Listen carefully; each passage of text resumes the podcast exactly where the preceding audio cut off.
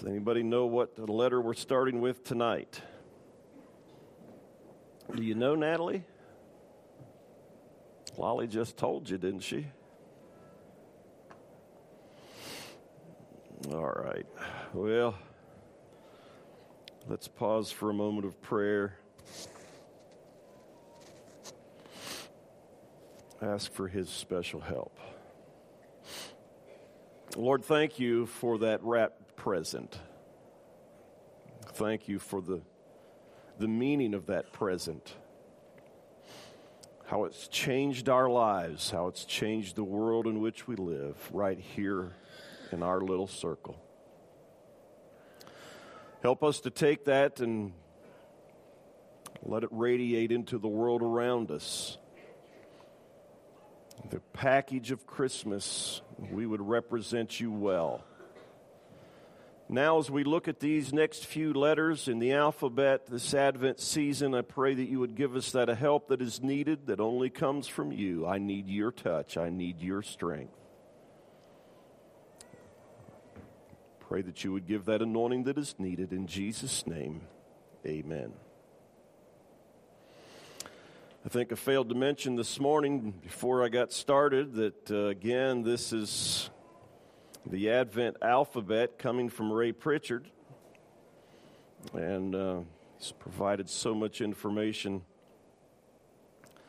Maybe some of you have uh, been following along with it yourself. This evening, we're going to start off here with Luke chapter 2, verse 7. We're looking at the letter M to begin with.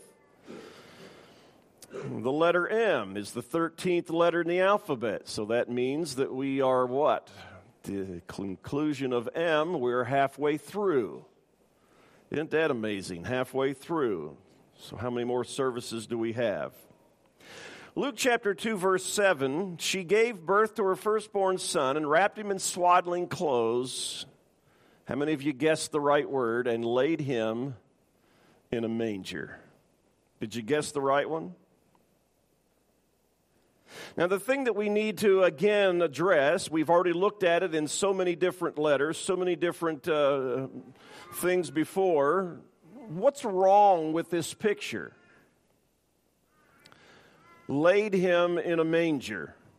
The answer is really simple. It's not of anything of, of, complexity at all, but Jesus doesn't belong here. He's the Son of God from heaven. He doesn't deserve to be treated in this way.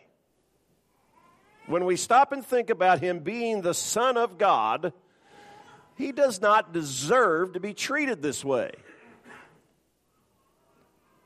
He deserves what? He deserves the best. The best that the world would have to offer is still beneath what he was experiencing, what he knew as a part of his existence, his world in heaven. But still, being the Son of God, he deserves the best. And he ends up, as he comes from heaven to earth, he ends up in a stable. How can it possibly be that way? Especially when you stop and realize that God could have done better for himself. He, he, he could have done better. All it would have taken for him is just a simple word spoken, or just the snap of a finger, if you please. He could have done better for himself. Now, if it was you or me, when we had all the power, all of the power in the universe at our, our disposal, that we could choose the time, the place, the manner of our son's birth, would any one of us select a stable for the son that is about to be born into our lives, into our world? Probably we would answer no. No, that wouldn't be the first option. But when we realize what is going on here, again, it's brought to our attention the, the place that he is born, this manger that he was placed in. We have to realize again, it has to come out in our conversation. The world had no room for Christ, had no room for Christ then, and our world really has no room for Christ now. John tells us in his gospel that he came to his own, and his own received him not.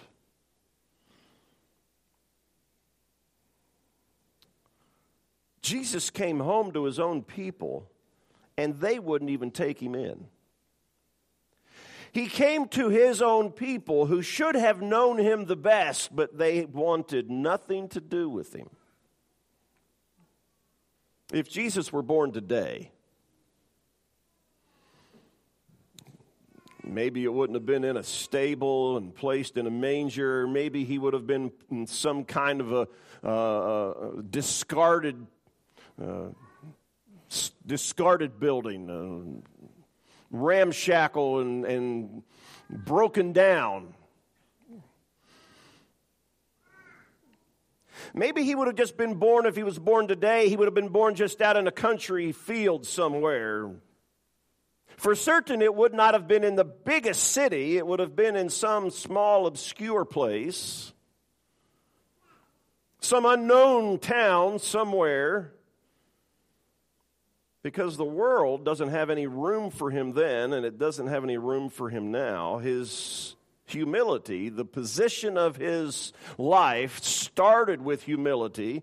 You could even say humiliation, but it was a place in the position of humility, and it continued through the entirety of his life. Everything that we see about him reveals the humility of his life.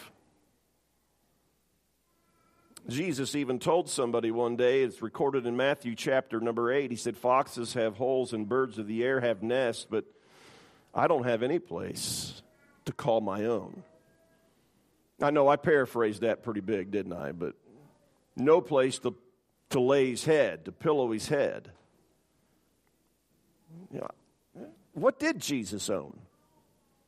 I'm talking about in his adult life. What did he have to his name?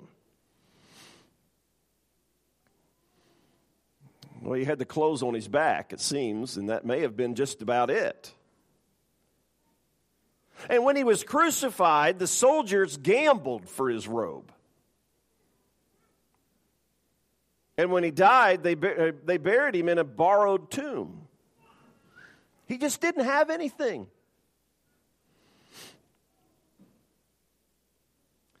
You could say that Jesus was an outsider in every sense of the word. He came from outside of this world. Do you know how hard it is to break into a, into a new clique, into a new place? You go somewhere and nobody knows you. It's hard to get into that.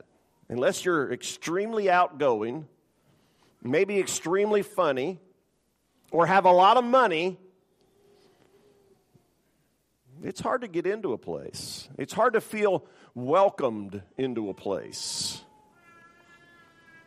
And he was outsider in every sense. He came from outside of this earth. He was, he was born in an, in an outside of the inn, so to speak. He was born in a stable. He was placed in a manger. He died outside the city walls. There, there was just nothing, nothing about him that presented possessions and and being in, he was an outsider. Christmas time, a lot of times when people do uh, Christmas plays or, or the, the nativity scene, they have the inn depicted, and there's somewhere in that uh, inn depiction, there's a no vacancy sign. Now, now that no vacancy sign is, is there for what reason? That, that no vacancy sign is there for our purpose, it's for our benefit. You say, well, what do you mean it's for our benefit? Because God could have had a room for him, but the, the no vacancy is there for us to consider, for us to realize. He could have created a place in a hospital. He could have created a place, a palace, even in Bethlehem, if he so desired. Everything that unfolded was leading them to the very place of his birth that was a lowly position, a lowly place. The no vacancy sign was there for our benefit. There's no room for him in the inn. The consensus, the long journey, the no room in the inn, the no crib for a bed, the feeding trough, the swaddling clothes, even though all of that would depict this, this uh, outsider situation, this place and position of humility, all of it, though, was still planned by God. Even though, as I mentioned this morning, it would appear to the unseen eye that it was, uh, it was just mere happenstance, every single detail, down to the manger, was designed and set up by God so that we so that we might learn who Jesus is and why he came. And know that that our faith would believe and our heart would believe and our open heart would say there's room in my heart for this low child wrapped in swaddling clothes. Mary wrapped her baby for the world. The manger. Then we move quickly on here to the next letter, starting the second half of the alphabet, and that is the letter N. This one we could spend a lot of time on because of its nature. we go over to Matthew chapter 2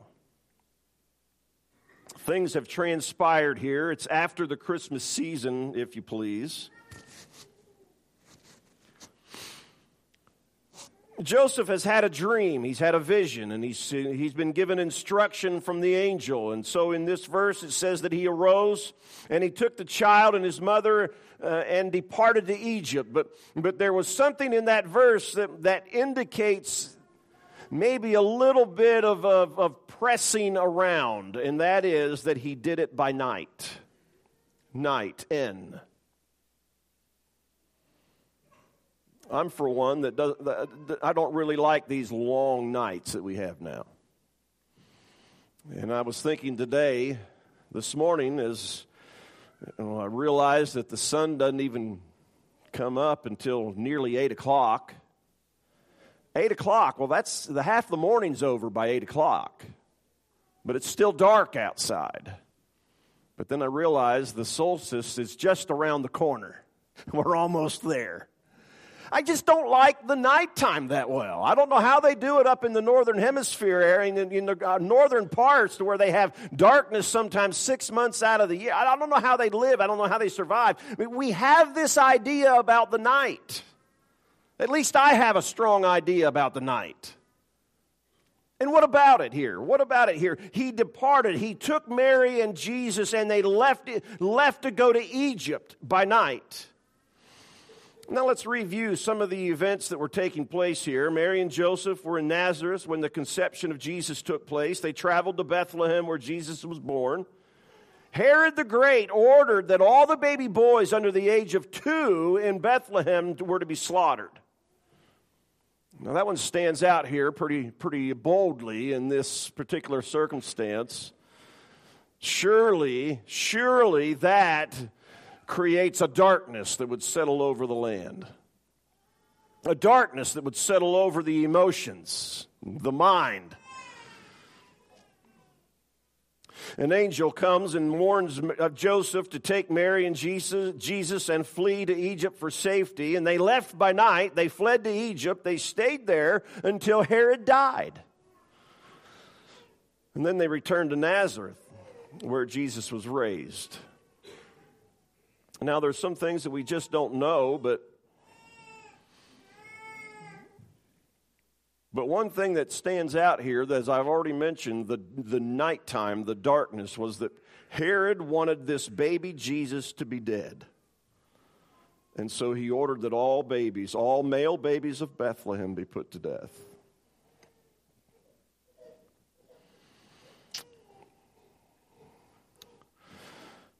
Nighttime.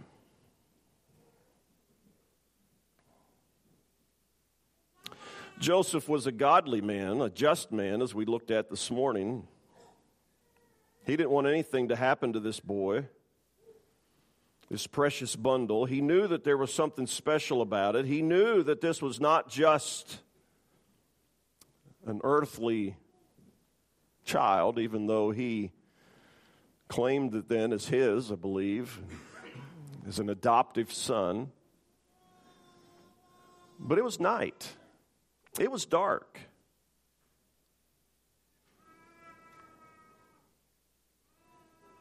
You say, well, what, what is your point here? Let's just, I'm just trying to let the darkness of night settle in. Because I want us then to realize that whenever God does anything good in this world, the devil puts his demon spirits into overdrive. And some of you have felt the very effects of that in your own lives. When you have sensed and realized God has been working in a powerful sense and in a, in a special move, there's also that counteraction from the enemy. that He is not willing in any way to give up any room, anything to the Lord to where you will be an effective worker for Christ or for God's kingdom or for your family. And he stirs up people like Herod to do these dastardly deeds, these dark deeds.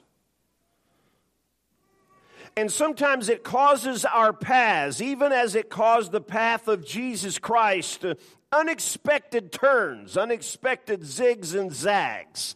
I used to hate it when I was a kid when people would use that phrase. I've kind of, you know, it's okay now.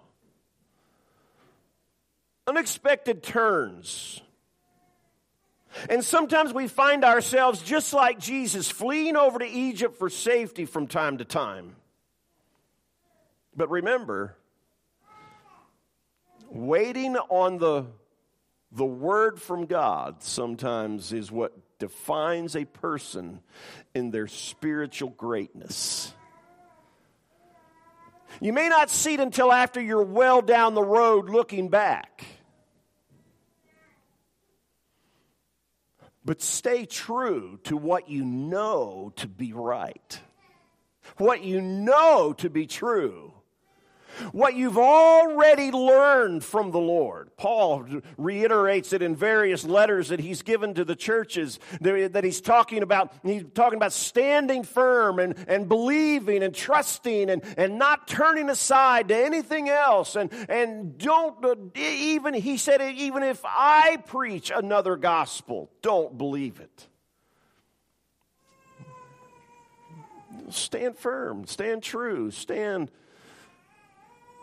committed to the kingdom of God, as you already know. Don't try to rush the Lord. Don't begin to complain when things happen slowly or when plans have to be suddenly changed. Trust in His divine direction. And so by faith, we go down to Egypt in the middle of the night.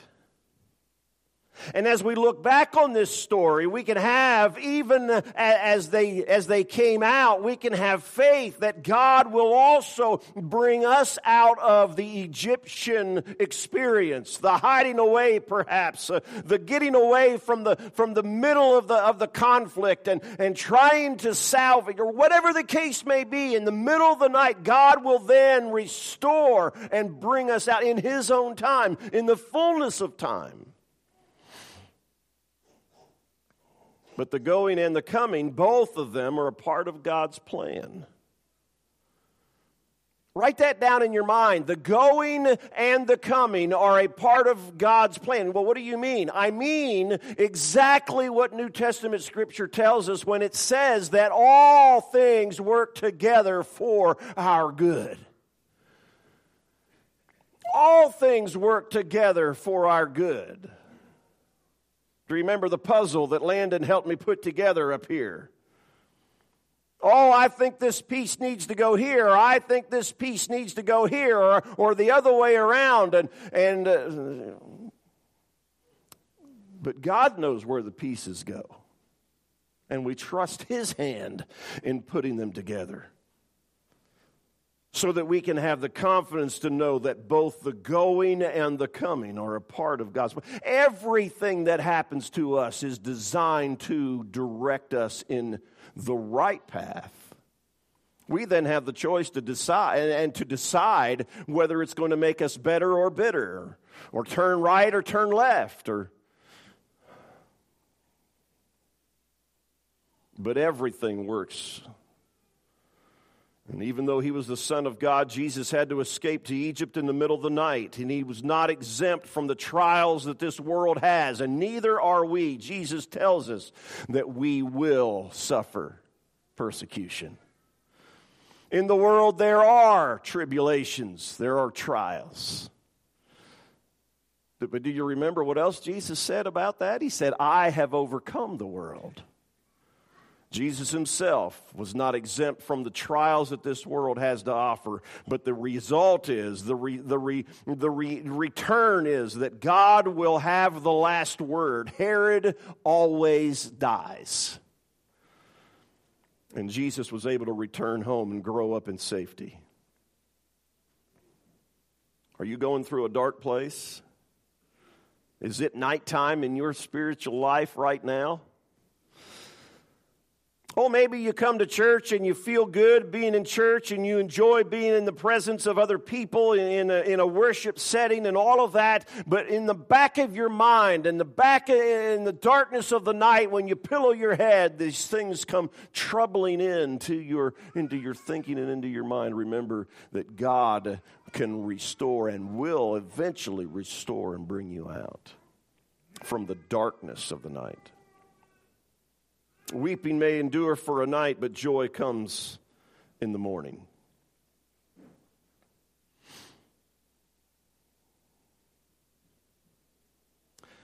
Let's go to the letter O.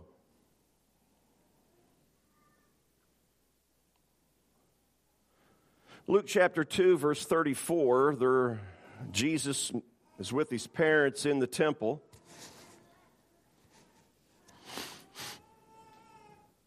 And there's a man that meets them there. He's been waiting for the Christ.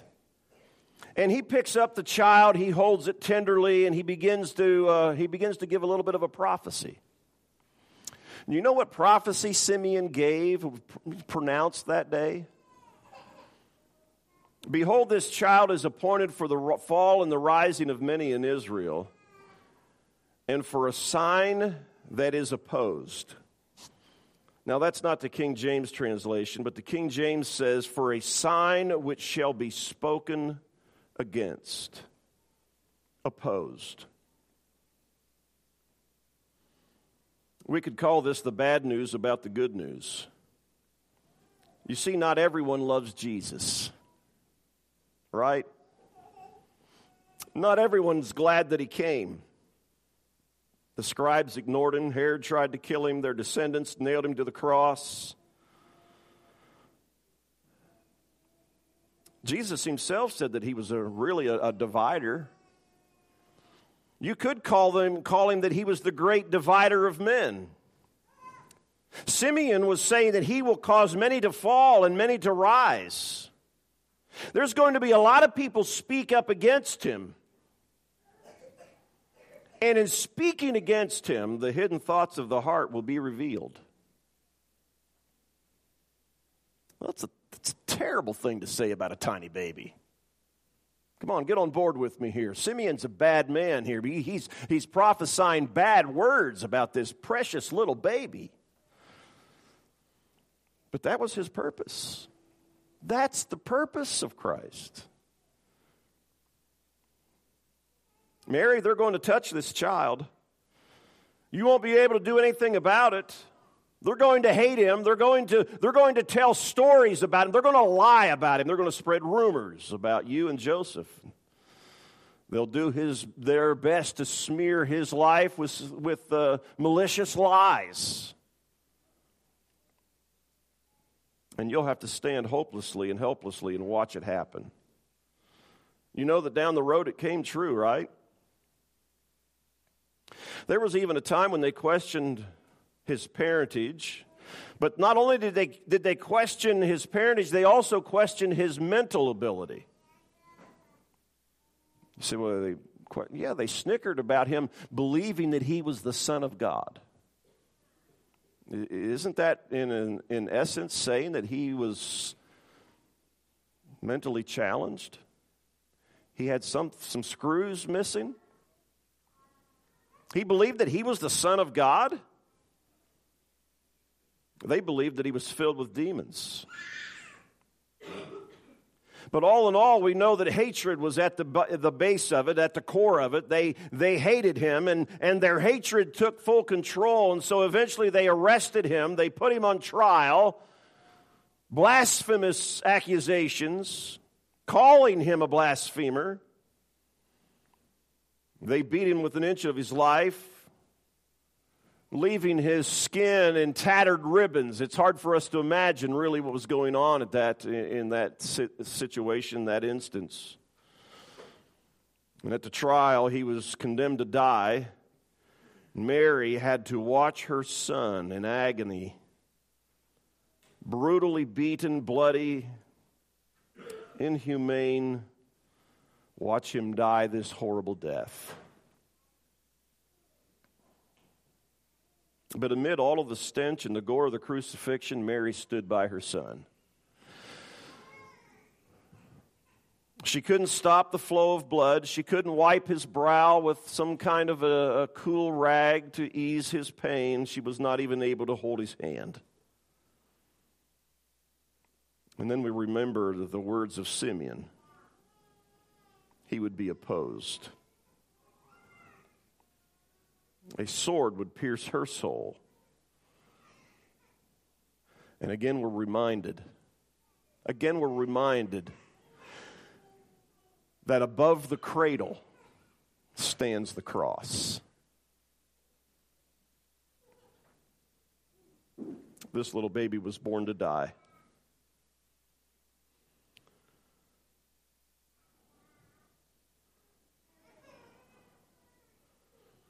The joy of Christmas leads on to the agony of Good Friday. But he was born to end up that way. But you know what the most important part about this story, again, even as we see the opposition in his life, the darkness in his life?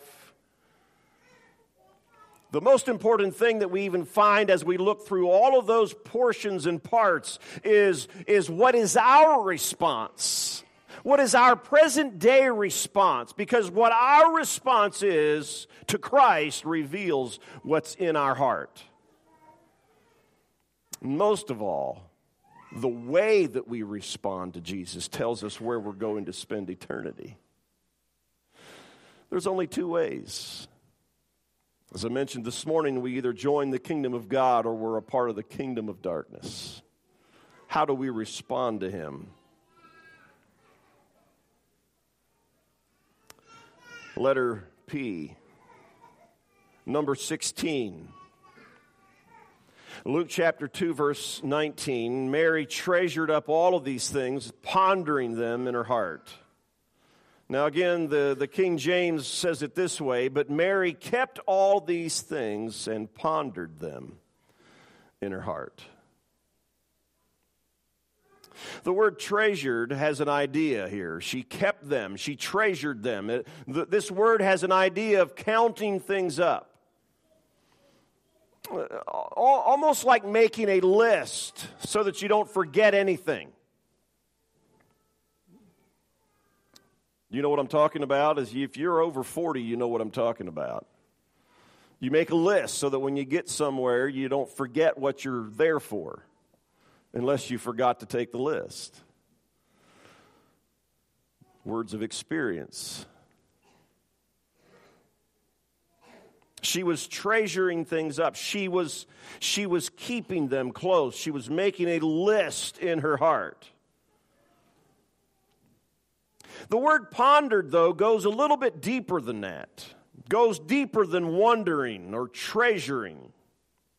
It means to take the events that you have had and laid them up in your memory and then go beneath the surface to understand what it all means and why it happened the way that it did. Mary pondered. Mary looked at them. Mary was continually looking over them and trying to find the deep meaning of them. Pondered them.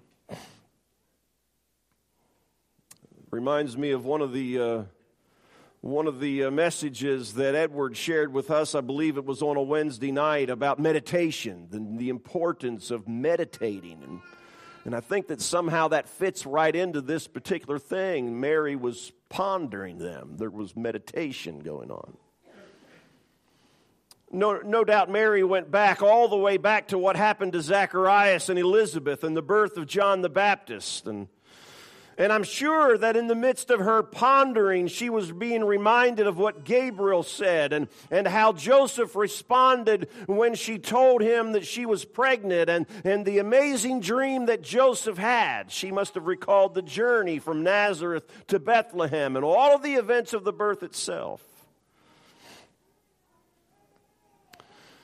You know, pondering's hard work. That's why a lot of people don't want to do it because it's hard work. But this is a perfect time of the year for us to ponder. Let's join Mary in pondering. Let's join Mary in meditating on the things that have happened, on the things that we have been taught, the things that we have learned, the things and the times when, when God, Christ, the Holy Spirit has ministered specifically to our heart and, and maybe in the nick of time, as it were. You know, how do we do that? Well, we have to set aside some specific uninterrupted time. We have to turn we have to turn off all of the distractions. turn off all of the distractions. You know, whatever it is that distracts. We have to find a quiet place. The inner closet is what the gospels tell us. Jesus tells us, enter into the closet. Shut the door. Turn off all of those things that are drawing our attention and the buzz and the happenings of life and begin our prayer time and, and a special quiet time asking God to show us the things that He wants us to learn. Think about the last 12 months. What has God taught you? In the last 12 months? What lessons seem to come up again and again? We talked about a little bit about that Wednesday night. I don't want to have to go through this again. I want to learn my lessons well so I don't have to face this issue again. And the sermon that I said that I listened to of L.W. Barbie that was talking about not allowing those things to slip. Don't allow those things to slip away from us. You know, the cares of life, the things that happen in our world, the things that are going on in our, in our existence have a tendency to draw us away and to quiet down the voice of the Holy. We have to bring ourselves back to hear His voice.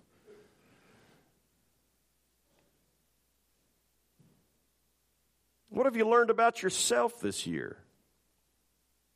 What have you learned about God's character this year? Have you learned something new about God this year? And then ask the Lord for insight as to where He might be leading you in the year to come. This is a good time of the year to ponder, to reflect, to look at things. Mary pondered what God had been doing in her life.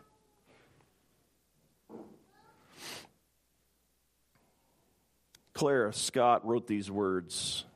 You probably know them. Open my eyes that I may see glimpses of truth thou hast for me. Place in my hands the wonderful key that shall unclasp and set me free. Silently now I wait for thee, ready, my God, thy will to see. Open my eyes, illumine me, Spirit divine. Open my ears that I may hear voices of truth thou sendest clear. And while the wave notes fall on my ear, everything false will disappear. Silently now I wait for thee. Ready, my God, thy will to see. Open my ears, illumine me, Spirit divine. She pondered. Let's take some time to ponder the things that God has taught us, the things that God has provided for us, and what He has in store for us as we walk with Him. Let's stand together.